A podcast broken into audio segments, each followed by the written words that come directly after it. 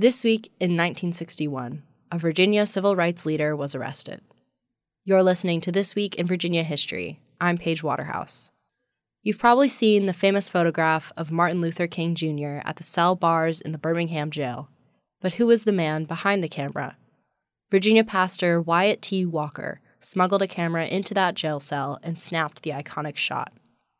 Walker was born in Massachusetts. He came to Virginia and graduated from Virginia Union University.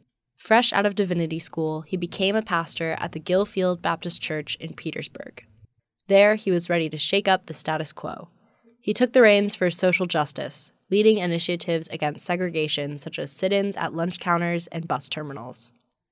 His first arrest came after he led a group into the Petersburg Whites Only Library, he tried to check out a copy of a biography of Robert E. Lee.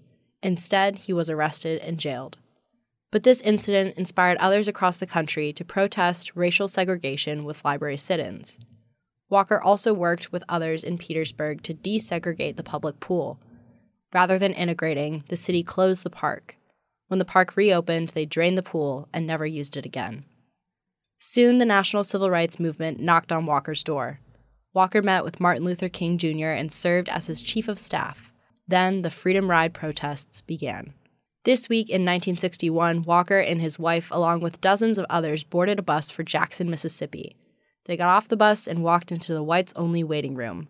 They were arrested and kept in jail for a week before finally allowed to make a phone call.